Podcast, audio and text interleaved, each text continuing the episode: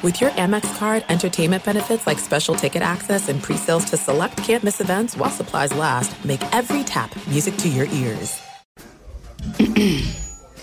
AT&T connects an ode to podcasts. Connect the alarm. Change the podcast you stream. Connect the snooze. 10 more minutes to dream. Connect the shower. Lather up with the news, sports talk, comedians, or movie reviews. Connect with that 3-hour philosophy show. Change the drive into work in traffic so slow. Connect the dishes to voices that glow. Thank you to the geniuses of spoken audio. Connect the stories. Change your perspective. Connecting changes everything. AT&T. Welcome to Good Calls with Dean Blandino, a production of iHeartRadio. Hey, what's up? Dean Blandino, another episode of Good Calls. As always, I got my producer, Travis Hansen. Travis, what's up? What's going on, Dean? Welcome back. Thank you. How was Miami, my friend? Miami was great. We'll get into that a little bit later. I want to talk about your new nickname, which you are no longer Travis. You are now the Caucasian Rattlesnake. That's your name. Great name. That is, and you are. It's a perfect nickname because you are very Caucasian. You're extremely Caucasian, but you're also like sneaky dangerous. Like you don't. Yeah, people don't. You know, I'm a rattler. Exactly. Don't get too close, I'll strike. I'm telling you, you sound dangerous. And should that be his rap name, or should that be the name of the first album? No, that's could just, be my rap it name. It could be. You know what? You know what my rap name is? What? The Rhymenoceros. Wow. Yeah. Did Luca make that up? No. You ever see? No. What movie was that from, or what show? No, it's from Flight of the Conchords. No, that's right. I forget who it was. One of them was Rhymenoceros. The other one was the Hip Hop Hotamus. Wow. Yeah. So good. That show's so great. So great. They're the best. But all right. So Caucasian Rattlesnake, Joe Madrid on audio. Joe doesn't have a nickname. He's just a douchebag. Thanks, guys. Douchebag here. So let's go Super Bowl. Super Bowl 54. Chiefs win 31-20. An interesting game. Not a lot in the first half. Of officiating wise until, and I remember even texting you guys that it was pretty quiet, and no one's talking about the officiating this week as a major story, but there's definitely some things to talk about. And I think the overall approach of the crew going into the game was that they were going to let them play. And that's what it felt like. And I think, you know, whether that was intended or not, that is definitely how it played out. And this is the type of game where I feel like there wasn't anything significant that says, you know, and there's definitely some plays to talk about, but there wasn't anything like a huge train wreck or anything where it's front page news, but they were letting them play. And I think, and we're going to talk about a little bit later, how that plays into the hands of one team or the other and how that has an impact. But let's start with really the play of the first half was the Kittle OPI at the end of the half. And it ended up being a big play because it was weird because the Niners, it was almost like they were in a tough spot because the Chiefs were punting. You know, we're just inside 2 minutes. The Chiefs are punting from midfield. The Niners had timeouts remaining, and they elected not to take the timeout. And so the Chiefs were able to run some time off the clock. And I get it. It's kind of a tough situation because do you conserve the time for when you get the football or, you know, risk now the Chiefs pinning you down deep. Now you go 3 and out, and the Chiefs now are going to have extra time on the clock. So tough spot. No timeout, and then it felt like Shanahan was going to kind of go into the half. He ran the ball, conservative. Now the Chiefs started taking timeouts. Then they hit a big play on 3rd down. They hit a big play, and they got to about close to midfield, and then the Kittle play happens. And it would have given them the ball 1st and goal, I think, just inside the 10. There was only about 7 seconds left, so it would have been points at least or an attempt at a field goal. What did you guys think of the call in terms of OPI? Did you think it was there? I'll give you my opinion in a sec. What did you guys think? Yeah, as soon as I saw it, I thought it was. I thought he pushed off. He pushed off twice even. Like the second time was even more blatant than the first. But I definitely thought it was a good call. I agree. I think I hated it, but I thought it was called properly. Yeah, I agree. I think when the official, I think that first contact wasn't enough, but that second, the arm was fully extended, and it's interesting because the rule says, you know, a push off to create separation. I felt this was probably less creating the separation, but it was maintaining the space. And I think it was Sorensen who was the defender. He couldn't close that gap, and there was definitely an advantage. I don't think Kittle necessarily had to do it. I think he could have made the play regardless. I don't think he needed it at all. But it was, you know, and it was the back judge in the middle of the field who's watching it from the inside out, and that's the official most likely is going to make that call because from his angle, he can see that extension where the deep wing official is looking through the bodies and can't see that extension. So, you know, I did obviously a big call. I thought it was the right call, but then you get into this business of now people want to compare that to what? The Kyle Rudolph play in the Saints Vikings playoff game that was not called and was not reviewed in terms of a formal review. If you watch those, and I saw some things on social media where they played them side by side, they're very similar. Now, obviously, different games, different crews. It's not a perfect parallel. But again, when you put those two plays side to side, they do look very, very similar. So that was really the first half. And then really, San Francisco seemed to have the game under control. They were up 20-10 going into the fourth quarter. The Garoppolo was playing really well. At one point I think he was 18 for 21. He the play action passing was working well. Their defense, they were putting pressure on Mahomes. Mahomes wasn't able to, you know, they caused a couple of turnovers. He wasn't able to really let loose.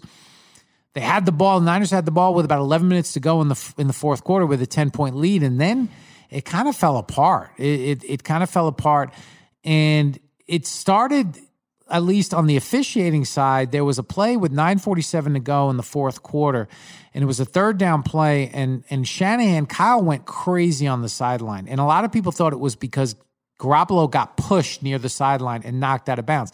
That was legal. The contact started in bounds, but what Kyle was upset about was he thought that the Chiefs were offside, and if you watch that play, the Chiefs player did go early, but so did the right guard. It was really a false start. If you watch the right guard on that play, he's clearly out of his stance.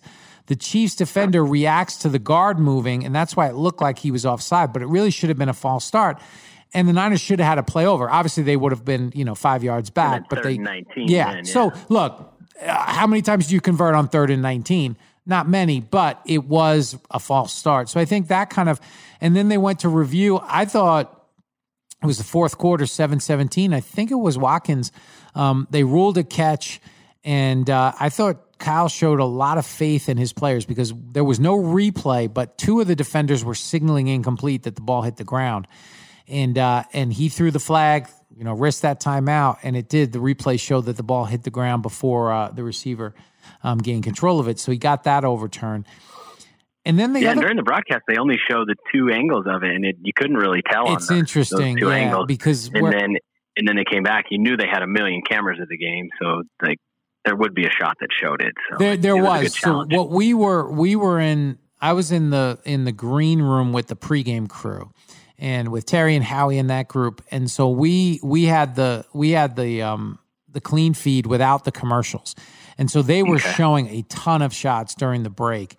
And those obviously, so what happens when everyone at home watches the commercials, the replay booth has what is called the clean feed.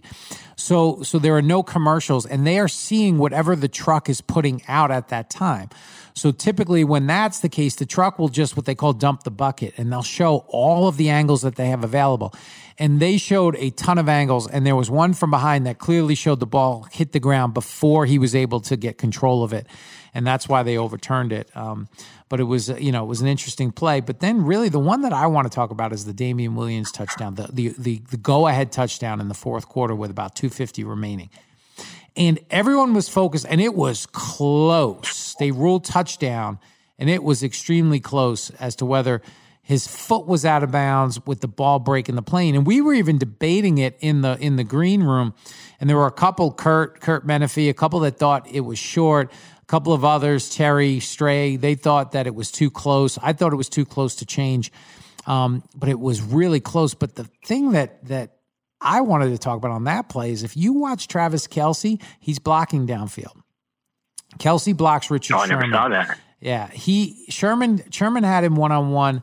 And, Williams comes out of the backfield and Kelsey clearly extends his arm and he's blocking more than a yard before the ball is caught. And it actually prevents Sherman from getting over and making the play. Not called on the field, scoring play. So everything's reviewed and not stopped in replay. And it just goes to show again that the rule, if it's not called on the field, it's going to take a very high standard, a very high bar to get it called in replay. Because they could have added that, correct? They could have added it. It's a scoring play. Doesn't have to be challenged. It's open to automatic review, and pass interference is a reviewable aspect. But they were so focused on the foot and did the ball break the plane. I don't know. I would imagine, you have to look at all reviewable aspects. You have to, and that includes the play at the goal line. That includes now potential blocking downfield, push-offs, things like that, because obviously those fouls, they're going to negate the score. And so if you go back and watch that play, it is a foul. Is it egregious? No, but it is a foul. And I think that's one that I know San Francisco will be sending in to get some clarification. All right, well, I have a question about that play. Yeah. Super Bowl, how do they not have a goal line camera? Well, it's so there were a million cameras, and the shot that we kept going back to was almost down the line, but we don't know. Look, the cart, there's different configurations, the stadium, there's so many people on that sideline. And so getting the cart in position to look right down the line, I thought we had a almost down the line look, and I don't think you could change it even with a perfect shot down the line. And the pylon cam, I don't know if pylon cam would have helped because the football was above it. And sometimes with that pylon cam, if the ball is not close to the ground, it's tough to tell. So again, it was a really interesting play. But again, that Kelsey blocking downfield, that's one that, I would definitely think that San Francisco would want some clarification on. One other thing, before I get into kind of big picture, there was, a 4th and 10 where Garoppolo they ruled in the grass. And a lot of people were saying it should have been delay a game.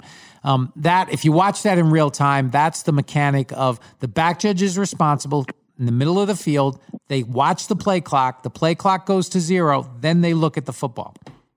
If the ball is being snapped, when he looks, there's no foul. And if you watch it in real time, that's basically what happened. There's a little bit of a delay from when he sees the clock go to 0 to when he sees the football. And I thought the replay that we showed on the air, it was in slow motion, so it made it look a lot worse. In real time, it was like bang, bang, and it was not one that's going to get called. Let's talk just overall. And we had talked to, Kyle Shanahan had brought up to us in the production meetings before the game that he was concerned about the Chiefs and especially their secondary and the holding. And the Chiefs led the league in defensive holds for the season, the regular season. I believe they were called for 21, 17 of which were on their cornerbacks. So he was very concerned about that going into the game. And the concern was Super Bowl postseason. The mentality sometimes has been let the players decide, let them play. And he was worried that was going to be the case. And they didn't get called. I think there might have been one defensive hold that was called. And so I think that kind of had an effect. But also, even more importantly, I thought they were very liberal on offensive holding, especially on. I thought Nick Bosa got held quite a bit, and it just felt like they were not going to call it. And if you watch that Eric Fisher Nick Bosa matchup, I thought Bosa got held quite a bit. And even on that, if you watch that 3rd and 15 play, the big play they made to Tyreek Hill, if you watch that play, it looked like Bosa was getting held. And look, holding is so subjective, but it did feel like the officials took the approach of they were not going to call things unless it was blatantly obvious. And the problem with that is if you have one team pushing the envelope, that gives that team an advantage. And I think that was, I think the officiating affected the Niners more than it did the Chiefs. I saw a bunch. I was when I'm watching the game, there's multiple times ago, that's a hold, nothing. And then a buddy of mine who he called me up the next morning. He's like, hey, dude, what happened with the holding? I was seeing holding on every call. Did they? And I called you and we talked about it a little bit. Then it did seem like they said, hey, we're just going to let them go. I think they should alert them, though. Like the team should know, hey, we're going to really, so that way each team, because like you said, one team starts pushing the envelope. The other team's still kind of playing by the rules. And that's an approach. Look, that's an approach. Both teams scout the officials, and they know going in. And I would imagine both teams knew, and Kansas City especially knew that, okay, because the whole thing was, look, is their offensive line going to be able to hold up against the Niners' front four? Because the Niners' front four is ridiculous. And so that matchup, okay, if you call that loose, that favors the Kansas City offensive line. If you call it tighter, that's going to favor San Francisco. And so being liberal impacted how San Francisco was able to get, to Mahomes. Look, they did, and they fought through it. They did a great job. It seemed like they got through. Yeah, it's not the reason they lost the game, but it's just, again, it's just talking about that mentality. And it's something when I was at the league office, we preached against that, but the numbers are tough to debate.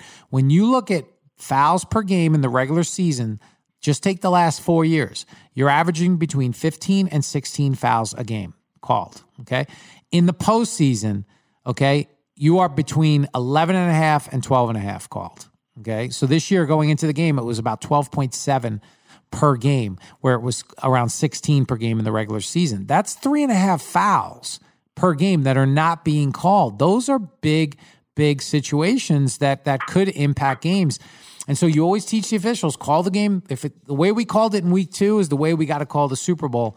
And again, that's something that it's an ongoing thing, but it is a mindset in that big game, because I get asked that question all the time, is in the Super Bowl, do you want that called?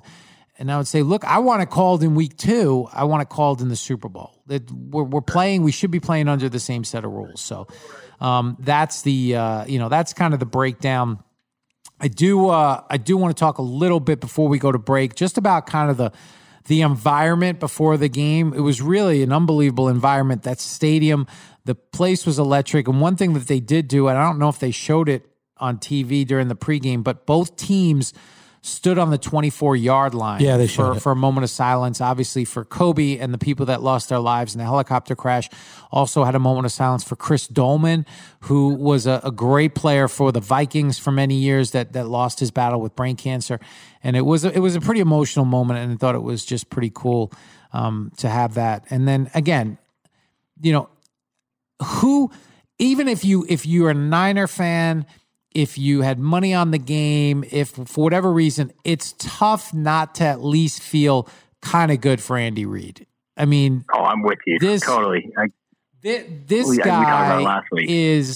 He's one of the greatest. He's one of the greatest people that I've ever met, and the guy. And I have just so many stories about him. I remember when he first went to Kansas City. And we had a meeting. We would visit in the spring, all the coaching staffs, and go over the new rules. And I went in before the meeting and sat in his office, and it was his first year in Kansas City. And he said, hey, you got to come back for training camp. I haven't been here very long, but I've gotten, there's a great barbecue place over here. And he had all the, like, I'm sure in Philly, he knew all the great spots to eat. But if Andy, Andy's not shy. Andy likes to eat. And he's like, yeah, this spot is great. And you want to go get some good Italian food. But the thing I'll always remember about Andy Reid is when I left the NFL after the 2016 season to go to Fox Sports. Now, I didn't tell a lot of people what was going on, and I didn't want to make it a big deal. And then the league announced it. And the first text message I got almost immediately after the news was announced was from Andy Reid. And it wasn't anything. He just asked if everything was okay with me, because he didn't know why I was leaving. And so his first thought was, are you okay? Is everything okay? So that tells you, the type of person that Andy Reid is and why so many people were so happy for him. And I do want to, and again, this is probably, I want to take some credit for it because I think I'm cool, but I texted him today congratulations on winning the Super Bowl. And I want you guys to guess how long it took him. This is the guy that just won the Super Bowl. I'm sure he's getting 1 million texts. Yeah. How long did it take him to respond to me? Well, I was going to go quick. You're pretty big time. I'd go under 5 minutes. I was going to go high. I was going to go way up there because of how many texts he's probably getting. But the text, what that you just told us about, there, are you okay? I'm going to go under 10. Now, it wasn't that quick. Okay. I texted at 9:45. He texted me back at 10:15. So pretty still good. 30-minute window. I feel pretty good. Joe didn't even text us back. It took Belichick like 3 weeks to text me back last year. So that's one of those soft flexes that you just dropped. That is a soft flex. With that note, let's go to break. When we come back, we're going to talk halftime show. We're going to talk about Tom Brady, FOMO, and some other things that happened during the week down in Miami. Oh, a little XFL preview too. Next on Good Calls. Yeah.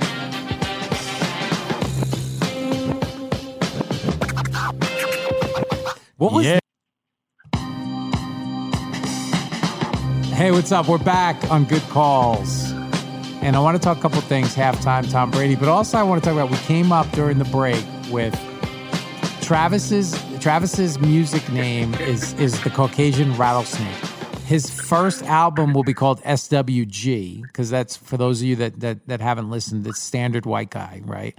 And then his first hit song will be called Dump the Bucket. So, and you got to shout out. I mean, he's going to shout out Wyoming and places in Wyoming and stuff. The video is Travis rollerblading somewhere in Santa Monica. And it's going to be in cut-off denim shorts. In jorts. Oh, my God. It's so good. You know what? We really got to make that happen. Oh, I agree. Or at least the album cover. Yeah. The other thing we do is Travis sent us a headshot. Oh my God. And so what I like to do is I just post the headshot, and then I'll text a group of our friends Travis's picture, and then local man and what the local man did. So one of them was local man arrested at park for practicing karate on swans. So it's that kind of stuff. So we might start an Instagram page, but that's in the works. All right, let's get down to it. Tom Brady. A lot of people that where I was with was oh, Tom Brady can't have a Super Bowl that's not about him. So he has to have this commercial. He has to post this tweet about him. Is he going to retire? And then the whole Hulu commercial.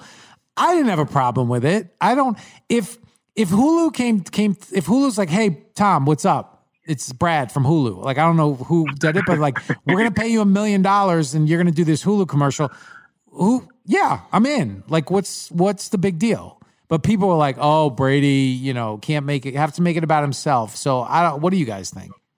I think it's great marketing. Yeah. I think if you're going to take that money every time, you're going to take that money 100%. Every time. To leave it hanging like that with his free agency and pending, it's a great call. It's a good call by Hulu. It's a good call by him. Stay relevant. Make your worth. I mean, I don't think Brady needs to do anything to stay relevant, but it's just the first Super Bowl in the last four that he hasn't been a part of. But what do you think, Joe? Oh, it's great. I mean, sure. Oh yeah, Joe doesn't really feel. I don't really care. One thing or another. Okay, people did care about the halftime show. I cared about that, and there was a lot of. I want to talk about what you guys thought. I personally, I've always been a fan of both. I've never really been a huge fan of either, but I'm oh yeah, they're great. But I thought Shakira killed it. Yes. I thought J Lo was good, but I thought Shakira was great. I'm on Team Shakira too. Right? Team Shakira. Travis, what do you think? I was actually siding with J Lo, and I got some mad texts from some people about that. But they were she both great for being 50 years old. It's she was people were saying, I have a problem with that too because I'm 48, and people are oh, for 50, they move. You could do it's 50 is not dead. I don't get it. No. You can do. They're oh, Shakira's 43 and J Lo's 50. Yeah, so what? I take the approach when I turn 50 is the new 20. That's for me. I don't. I'm going the other way. No one's ever said that. I know, but I'm going the other way, unfortunately. I feel I was much more mature as a 13-year-old as I am now. But anyway, I'll go through another midlife crisis next week. But I thought I thought it was good. I thought the one thing that we were crying when it happened was the Shakira. Blah, blah, blah, blah. Yeah, the tongue thing. We were crying. Person that I hung out with watching the game, Strahan was on one side of me, and the person who I hadn't really spent much time with, who I am a very, very big fan of, and is Christina Pink. And Christina does, she's one of our sideline reporters, and we were crying. We were laughing when Shakira did that, but we both, thought that it was, a great show, but people, people have a lot of time on their hands because Fox was getting a lot of emails from people saying that their children couldn't watch the halftime show because there was too much, I guess, shaking going on. Wow. I thought it was, I didn't think there was anything indecent about it. When your hips don't lie, that's just what happens. Exactly. It's part of the deal. But I thought Shakira was, killed it. And J Lo was good. Let's talk. I want to give you guys an opportunity to just ask me some random questions about Miami. I was there since Wednesday, went out a little bit, parties, dinners, stuff like that. Just ask me a couple questions. Best party. I did go to, my first Barstool event. Okay. They got that. They have that stuff figured out. They have a legion of fans. Yeah. It is unbelievable. And I've never been to a Barstool event. I know those guys. I've been on Part of My Take. But this was my first event, and it was, I guess, the Rough and Rowdy. They do like a boxing type thing. And I show up, it's at like this kind of big indoor-outdoor setup, and it is just mobbed with people. And then you got like Joe Burrow was there and Cam Jordan and all these kind of like football players and celebrities. And I'm watching these two little people fight. And then it was so funny. And then, but I got recognized more at the Barstool party than I've ever been recognized. Like I literally felt like Brad Pitt. Did you jump up to a B? I clearly jumped up to a B at just this one 2 hour window. Like these 2 hour window, like these guys, and I was taking selfies. And this one guy, the bar, it was so many people and it was raining. And the bar, you couldn't get to the bar. And the one guy's like, hey, he's like, Dean, you want a drink? I was like, yeah, but I'm not going to fight through all those people to get to the bar. He goes, don't worry, dude, I got you, and pulls a beer out of his pocket and gives it to me. That's a Barstool move for sure. Bud Light right out of the... And I was like, yes. So it was definitely... Was it warm? It wasn't warm. It wasn't ice cold, but it wasn't warm. So that was cool. I did get to hang out. I was at another party and I saw Warren Sapp. Warren's been on the show and I've known Warren for a while. And so I'm hanging with Warren. He's showing me pictures. He caught his first swordfish and he's showing me pictures of that. And then Michael Irvin comes over, and I've known Michael for a little bit. So now it's me, Warren Sapp, and Michael Irvin, and we're talking about the U, and we're just hanging out. And then the one person who would make this little group complete was there and came over, and it was the one and only Uncle Luke from 2 Live Crew, Luther Campbell. Me, Warren, Michael Irvin. Did you tell Luther him Campbell. That you know... The Caucasian rattlesnake. I didn't. I was going to. I didn't want to start like a whole like beef thing, and so I didn't mention the Caucasian rattlesnake. But I really feel like we could do something. Yeah, maybe they could do like a collab. We could do it. Oh, that would be. And it was So it was just a surreal moment for me, growing up a Miami Hurricanes fan, and just this whole thing. So that was pretty cool. But what else? What other questions? I was going to ask, is that the best? What was the best celebrity interaction you had? Oh, you know what? And I think I don't know if I did. I had so many questions I wanted to talk to him about, and I didn't. But I ran into Drew Brees on the sideline before the game, and we caught up and we were talking, and I kind of like. After we were talking, I was like, I had like 8 different questions I wanted to ask him. And Drew Brees is 5'11" if he's I don't know what they list him at, but he's on a good day, maybe 5'10". So then it's even more insane how good he is at that. Did you ever see him do that thing where they were throwing the skeets in the air and he was hitting him with the footballs? Unbelievable. That's insane. He's unbelievable. So that was like for me, because he's a guy that I've always looked at as, you know, not just an unbelievable player but like an ambassador for the league and just like does things the right way. And so, you know, we had a good conversation. So that was one that sticks out. I got to hang out with, you know, Jay Glazer at a party. So I got to hang out with Guy Fieri a little bit, and he's, you know, I'm a burgeoning chef, and I want to do my own. Did you show him pictures of the tenderloin? I did. I wasn't going to do that. Or the Wellington? No, I wasn't. I wasn't. That's a missed opportunity. That's like coming up to me and showing me pictures of you know, a flag football game and asking me if it was a catch or not. I didn't want to be that guy. Like, hey, look at this beef Wellington. The beef Wellington was legit, by the way. But I think that you would have gained a little bit more respect right there. I think if we hang out again, you can just say he inspired you. Him and Glazer are boys, so if we hang out again, I'll get. You could get on that show. He does that thing where he cooks in his backyard and he invites random people over. Yeah, that would be cool. That'd be cool. If you would have showed him the Wellington, it probably would have happened. You missed it. All right. Well, I guess we're gonna bring in Dean Blandino to show off his cooking skills. I'm gonna do a YouTube channel, The Ref Chef, and I'm going to do You Watch. But, all right, now it's my chance to ask you guys questions. The XFL kicking off on Saturday, all right? And I want to ask you guys, how much do you know about the XFL? Because I know a lot, and I've been handling their officiating for them. So I'm going to ask you guys, can you name all 8 XFL teams? No. Try. Is there a Predators? Yeah, Wildcats, Renegades. Yeah. Gosh, I don't know. The LA Wildcats, the Dallas Renegades. Yeah. 2, that's it. Joe, nothing. Yeah. Let me think here. There's the Dragons. Seattle Dragons.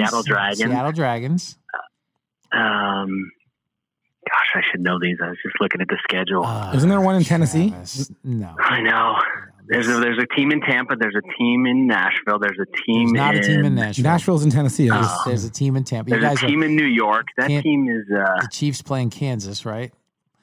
Yeah, that's all right. So we'll go. Let's start East. So East, you've got the New York Guardians. They're going to play at MetLife. Okay, and you've got the DC Defenders. They're going to play at Audi Field. You've got the Tampa Vipers. The Tampa Vipers. They're going to play at Raymond James. You got the St. Louis Battlehawks. They're going to play at the Dome, and then we're going to go west. You've got Dallas Renegades. They're playing at Arlington Globe Life, the old baseball stadium. The Houston Roughnecks. They're going to play at the U of H TDECU Stadium. Seattle Dragons, like Travis mentioned, they're playing at CenturyLink and then the LA Wildcats that are going to play in Carson, StubHub. So those are your 8 teams. Now, XFL rules, NFL rules, okay, except for a couple different changes. It's the college catch rule, so 1 foot, any body part, so not 2 feet. 1 foot, promoting offense. I like that. It's the college downfield rule in terms of linemen can be up to 3 yards downfield if the ball crosses the line of scrimmage. If the ball doesn't cross the line of scrimmage, they can be as far as they want. That's to promote, again, the passing game, the screen game, all of that, promote offense. Kickoff's going to look different. The kickoff I'm excited to see how this works, because there's been a lot of talk about the kickoff and injuries and changing it and going to other options. But what they did was they said, okay, when the ball is caught by the returner, where on average are the kicking team players and where are they on the return team players? And they said they looked at a ton of tape and they said, on average, when the ball is caught, here's where they are. So instead of having that long run up, they just put everybody at the start of the play where they were on average, where the ball was caught. So you're going to have 10 kicking team players. The ball will be kicked from the 30, just the kickers back there. You'll have 10 kicking team players on the return team's 35 lined up. 10 return team players on their own 30, so 5 yards apart, and then a returner deep. Neither team can move from their restraining line until the ball is touched. If it hits the ground, after 3 seconds. or the ball is touched, whichever comes first. So it looks more like a scrimmage play, and you don't have that big run-up. The ball has to cross the 20-yard line in the air in order for it to be legal. If it doesn't, it's dead. It's a penalty. Can't kick the ball out of bounds. You kick it out of bounds, the return team will get the ball at the kicking team's 45-yard line. So it's a significant penalty. If you want to go onside, you have to declare you're going onside. Then it looks more like a regular onside kick with the 10-yard difference. So that's the kickoff. 25-second play clock. Dedicated ball spotter. So 8 officials on the field, college mechanics. A 9th official who can't throw flags but is just responsible for spotting the football. The play will end. The ball spotter will put the ball down and then wind the play clock. So there's going to be some time between the end of the play and when the play clock starts. Outside 2 minutes, incomplete pass, out of bounds plays, clock stops, and then it's wound when the ball is made ready for play. Inside 2 minutes, after any inbounds play, the game clock stops after for 5 seconds. So it allows the offense to use the entire field and not have to just focus on the boundary when they're out of timeout. So again, promoting comebacks, things like that. There's a 3-point try. You can go for 1 from the 2, you can go for 2 from the 5, and you can go for 3 from the 10. So the 9-point game is no longer a 2-score game. The 12-point game is no longer a 2-touchdown game. So again, I think there's going to be closer games. Overtime. Overtime is going to be different. Overtime is like a soccer penalty kick. It's like a shootout in hockey where each team gets 5 tries from the 5-yard line and they alternate tries. And whoever has the most at the end of 5 wins. If they're still tied, they go to sudden death. So should be pretty interesting to see how these rules play out, but a lot of time and effort went into it. And now I'm excited. We're going to have four games a weekend, 10 weeks, and then a semifinal round in the playoffs, and then a championship game in the end of April. And I want you guys. I was going to say, I'm excited for these new rules. The 3 that you mentioned there, the kickoffs, like I'm excited to see like what their strategy is. It's like guys are going to drop back from the kickoff team to, play as kind of a safety, or if everyone's going to go after the guy. And if he breaks one seam, he's gone because it's him and the kicker. I think that's going to be awesome to watch, and all those different conversions will be cool to see. It's going to be exciting. Yeah, but I would expect next week you guys to be more up to speed on the teams and everything else. Next week I'm going to quiz you on the head coaches. I'm a visual learner, so I have to watch. Okay, so you'll watch. We got 2 games on Fox. The other games will be on ESPN, ABC this weekend. Done. Got it. We'll be watching. All right. Let's take a break. When we come back, I got a couple of things I got to get off my chest, and we'll do Brain of Blandino, and then whatever else you guys want to talk about on Good Calls.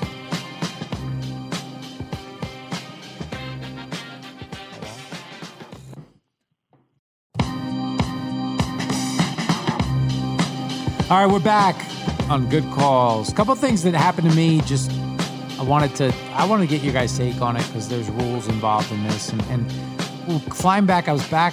First of all, Miami Airport. What an efficient job. They were worried there was going to be so many people going out of there. Obviously, Monday morning is busy to begin with. Now you have the day after the Super Bowl.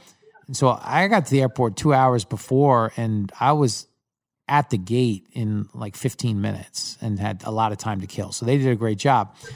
On my flight, I have never heard this before, but they were contemplating not taking off and deplaning because the catering was off and they didn't have enough meals, and they didn't have enough crew meals. And they were concerned because there wasn't 11 crew meals. And then they were talking about because I guess they changed planes, and they didn't have enough, and they were literally talking like this. Like the flight attendants were going back and forth, and they were counting. Like, we have 14 burgers, we have 9 salads, we have 12 sliders. And then the best part, like I literally laughed out loud. When they were going through counting, they were trying to get to 43, and they were counting like 16 burgers, 12 sliders, 15 salads, back and forth. And then the one guy goes, and what about this random lasagna? And I started laughing my ass off that there was like one random lasagna that was just sitting there. And he's like, it's like the leftovers in the fridge. He's like, what is this? And I was like, I'll have it. I was crying. But I wanted to ask you guys. So one flight attendant was like, it is what it is. We're going. The other flight attendant was like, no, we're going to make this right. And then there was one flight attendant that was like, not really caring. And then they said the crew was the flight attendants, you know, when they announced thanks on behalf of this LA flight crew. So they were from LA, New York, and Detroit. So who do you think was the one that said, it is what it is, we're going to go? The one that was like, no, we can't leave with short crew meals, and who didn't give a shit? Detroit didn't give a shit. LA didn't give a shit. Oh, okay. Oh, Travis, you're so wrong. Detroit didn't give a shit. New York says it is what it is, and LA said we need the food. 100%. Travis, give me a break.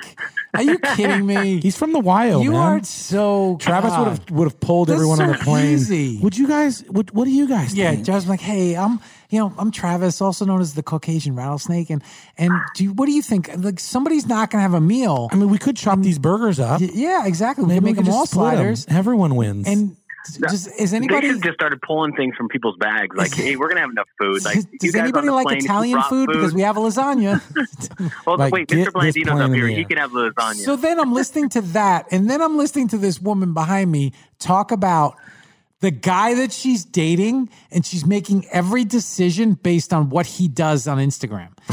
I was like, oh my God. Like, I wanted to turn around and be like, can you please, like, you seem like a nice person. Why are you so worried about she's like, well, first, that's how we met. He started like watching my stories, and then he was commenting on some of my posts, and then we met and really hit it off. And then like he stopped calling, and I noticed he wasn't watching my stories. I wonder what happened in between those two times. Yeah, exactly. Now he's not watching my stories. And then, like, now he's watching my stories again. I was like, no, there's definitely, it's not just what happened on Instagram. Like, what did you do? Like, what did he do? Like, what's going on?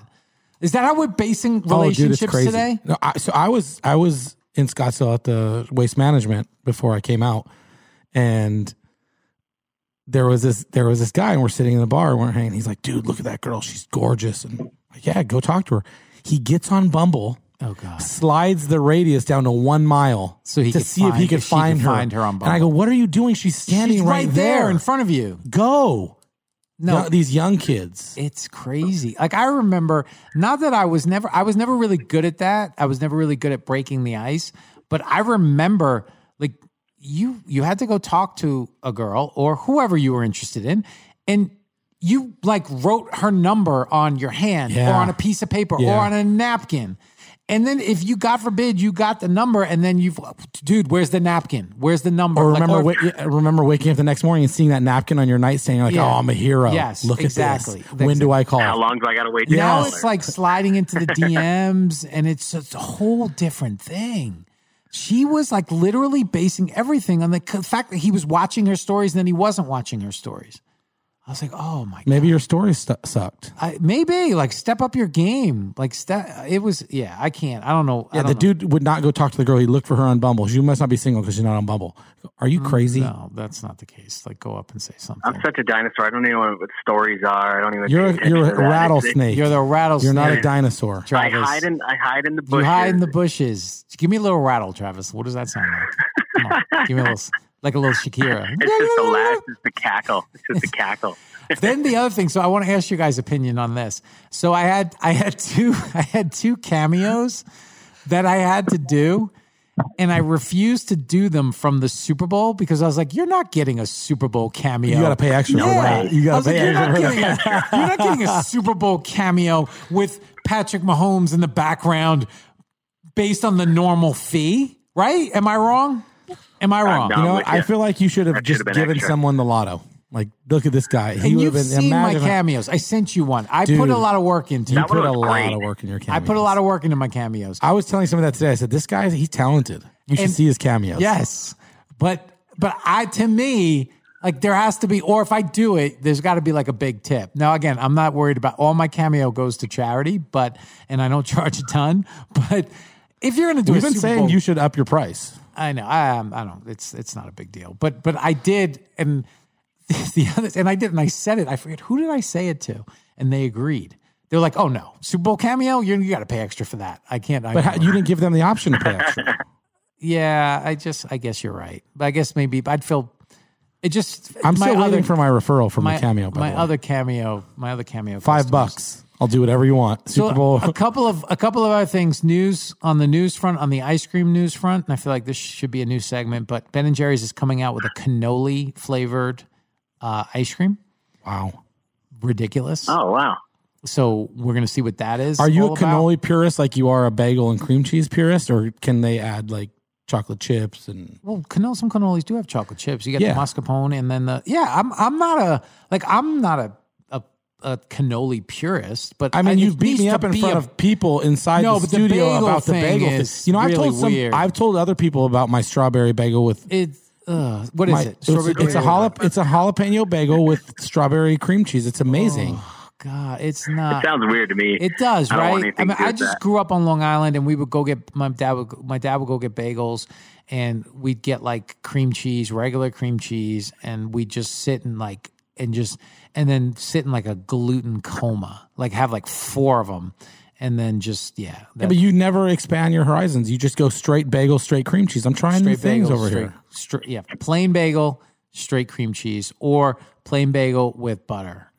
That's butter and jam is my jam. No, although we used to do pizza bagels back in the day. Oh, look at you! Yeah, put a little sauce. Wow. And then the other thing, and this is just before we do Brandon Blandino, I literally said this out loud today to myself, to no one in particular, that I was like putting, I don't know, pots. I was cleaning out the dishwasher, and I said I really need a proper casserole dish. I said that out loud. Like what is that, Travis? What is that? I have no idea. I don't know what to think of that. I don't know, but I did say that out loud. Let's go, Brandon Blandino. All right, let's do it. That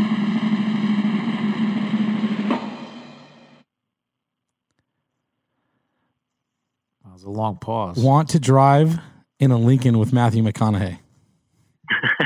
Okay, so yeah, you've seen those commercials, right? Like I've never like. Okay, here's the thing. If you told me that I could have a Lamborghini, whatever, like what's the nicest car? Tesla, probably. No, stop. Like a Bugatti, whatever. If you told me I could have a Lamborghini, or I would drive around in a Lincoln Navigator with Matthew McConaughey every time. I'd take McConaughey every time. Do you see those commercials? Did you see where he goes ice fishing? It is. He went ice fishing. It is. You guys not. Ever been ice fishing? It's an experience. No, I've never been ice fishing. Here comes Wyo. That's Wyoming. So, yeah. Oh, yeah. Minnesota. Wyo. But I've never, it is an experience. I saw Matthew McConaughey at Friday night NFL party. He was, I was kind of hanging out with. You're doing a lot of flexing today. You're doing a lot of flexing today. I didn't talk to him. I was kind of hanging out with the Joneses. I know I get in trouble when I do that, but I was hanging out with Jerry Jones Jr. and Matthew was with Jerry Sr.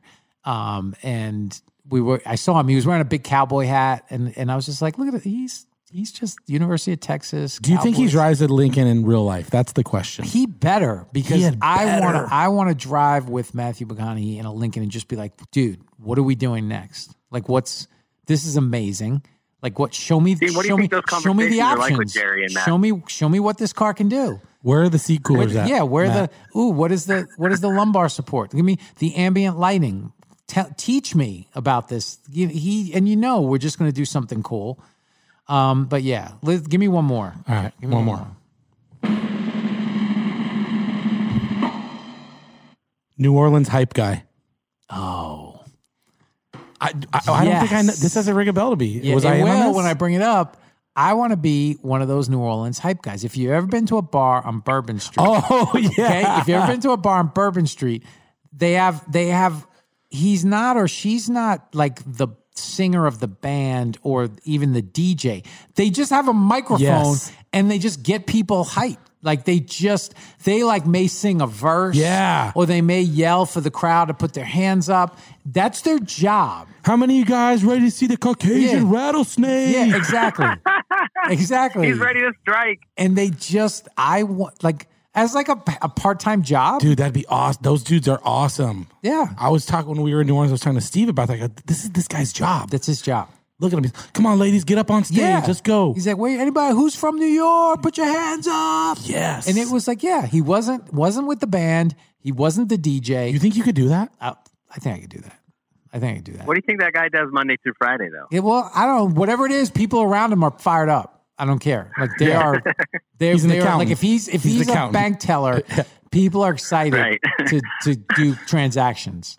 Oh, you want to make a withdrawal? We got a withdrawal in the house. This man's pulling out hundos. Oh, yeah, I mean, this guy, the hype guy. Now we're gonna do the hype guy in different places of work. Dude, that guy was awesome. Taking out those guys. That's a good one. Right. Good random Brandon Blandino there.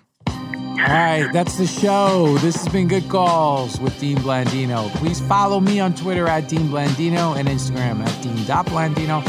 Follow the show on Instagram and Twitter at Rules Podcast. And be sure to rate our podcast on the iHeartRadio app and on Apple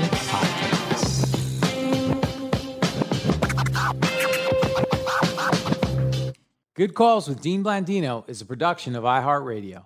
For more podcasts from iHeartRadio, visit the iHeartRadio app, Apple Podcasts, or wherever you listen to your favorite shows.